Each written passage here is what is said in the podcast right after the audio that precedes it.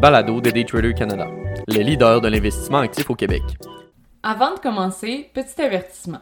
Le contenu de ce balado, les données financières et économiques, incluant les codes boursières ainsi que toute analyse et interprétation de celles-ci, sont fournis à titre d'information seulement.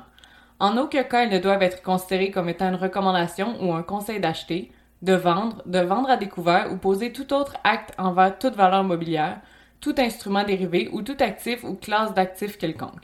Bonne écoute! Le risque de contagion, un cas réel, par Olivier Gélina, analyste financier et contributeur pour Daytrader Canada. Pour certains, le terme contagion ne veut pas dire grand-chose, outre le cas de transmission d'un rhume ou autre maladie. D'autres sont un peu plus familiers avec le risque de contagion au niveau des marchés financiers. Ce risque a récolté une notoriété accrue lors du 15 septembre 2008, alors que la très célèbre firme de services financiers Lehman Brothers annonçait sa faillite. Depuis la crise des subprimes, beaucoup d'événements se sont déroulés sur nos marchés, quoiqu'aucun n'ait égalé la panique et la portée de celle-ci sur l'économie globale. À regarder les événements des dernières semaines sur les marchés des crypto-monnaies, l'histoire est vouée à se répéter. Si nous reculons de quelques semaines, les investisseurs en crypto, et même ceux qui ne le sont pas, ont pu être témoins d'une chute vertigineuse d'une crypto-monnaie bien populaire, le Luna, rebaptisé de son ticker original LUNA pour LUNC, ainsi que sa contrepartie, le UST. Ce dernier était en réalité un stablecoin, soit une monnaie digitale qui était, en théorie, indexée au dollar américain. Un dollar américain était donc égal à un UST.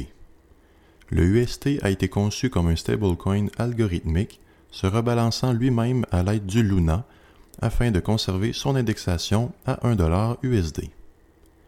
La liaison derrière ces deux monnaies était simple. Le UST était au-dessus de sa valeur cible de 1 dollar, les détenteurs pouvaient brûler ainsi du Luna et ceux-ci obtiendraient un montant supérieur en UST. À l'inverse, si la valeur était sous la barre du 1 dollar, les achats systématiques de UST étaient faits sur le marché, diminuant la circulation totale et donc remontaient son indexation à 1 dollar. Toutefois, certains ont découvert qu'il était possible de profiter de l'algorithme de rebalancement en marché baissier. Vous épargnant les détails de ces exploitations, le constat final était qu'il était possible d'acheter ou vendre ces monnaies et faire un profit instantané. Ce profit instantané vient toutefois avec une pression de vente agressive et entraîner le cours du UST plus bas, déclenchant une spirale d'opportunités de profit instantané. Le résultat de ces opérations? Le Luna est passé de 94 dollars à la fin avril 2022 de son record de 118 dollars à 2 sous en environ deux semaines. La capitalisation boursière a fondu comme neige au soleil, soit de 41 milliards en avril à environ 58 millions à son plus bas. Le UST a répliqué la même performance de son côté, rendant les deux monnaies venant du groupe Terraform Labs plutôt futiles. Naturellement, plusieurs institutions et plateformes en tout genre avaient de l'exposition variée au Luna et au UST, ce qui entraîna une série d'événements. Non seulement les petits investisseurs ont perdu 99,9% de la valeur sur ces titres, mais les institutions comme 3AC ou Three Arrows Capital, le hedge fund le plus proéminent du milieu, a également souffert lourdement. Suivant les remous dans les marchés des crypto-monnaies et traditionnels, 3AC a finalement déclaré faillite la semaine dernière, se plaçant sous le chapitre 15 du Code des faillites des États-Unis. Cette décision fait suite à un défaut de paiement sur une dette d'importance qui venait de la plateforme Voyager Digital sur le TSX ticker VOYG. Nous reviendrons à cet événement dans quelques instants. Entre-temps, la chute impressionnante a instauré un vent de panique et avec lui une pression de vente et de retrait des plateformes de crypto-monnaies centralisées. Plutôt bien corrélée avec la dégringolade des marchés traditionnels, mais fidèle à son habitude, de manière exponentielle. Le marché des crypto-monnaies qui totalisait 2,25 000 milliards de dollars au début de 2022 s'est transformé en un marché d'environ 900 millions aujourd'hui. Cette instabilité a mis dans l'eau chaude plusieurs plateformes bien connues des investisseurs en crypto-monnaie et les ont obligés à suspendre les retraits de leurs plateformes pendant qu'ils étudient la restructuration de leurs activités.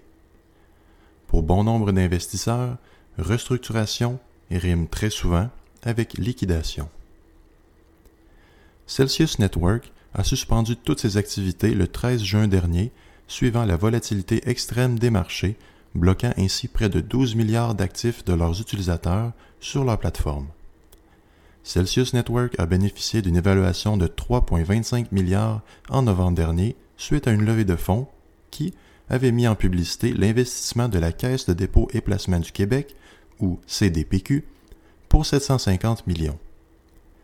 La plateforme offre notamment des taux d'intérêt alléchants sur bon nombre d'actifs cryptographiques, en plus d'obtenir des prêts à taux réduits et un service d'échange de crypto-monnaies sans frais à ses utilisateurs.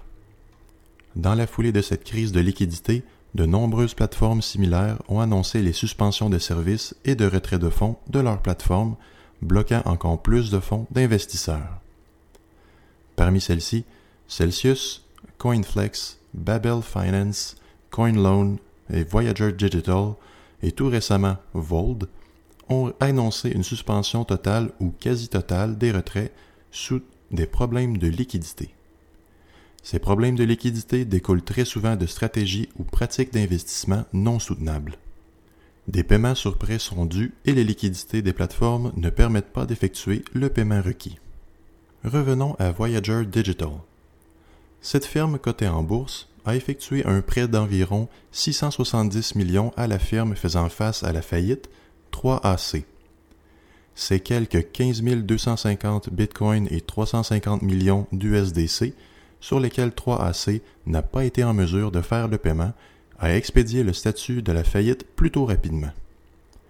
Le titre de Voyager a chuté de 95% ces derniers trois mois, passant de 7,20$ à 34 sous en date du 4 juillet 2022 en réponse à ce défaut. Il est donc facile de constater la raison pour laquelle les gouvernements encadrent les agissements et capitalisations de nos banques. La faillite d'une seule de ces entités d'importance entraînerait une cascade d'événements de défaut de paiement au travers du réseau financier. Imaginez quelques instants que tous les actifs dont vous possédez dans une banque, incluant épargne, actions, obligations et placements divers, étaient soudainement bloqués et aucune possibilité de retirer cet argent afin de payer vos dettes qui demeurent exigibles de la part de vos créanciers. Ceci inclut votre hypothèque, carte de crédit, prêt automobile, assurance, cellulaire et Internet, pour en nommer quelques-uns. Il s'agit de la réalité de plusieurs investisseurs de crypto-monnaies présentement. Et dire qu'un investissement valant 1 million de dollars en Luna à la fin avril 2022 ne vaut qu'un dollar trente aujourd'hui.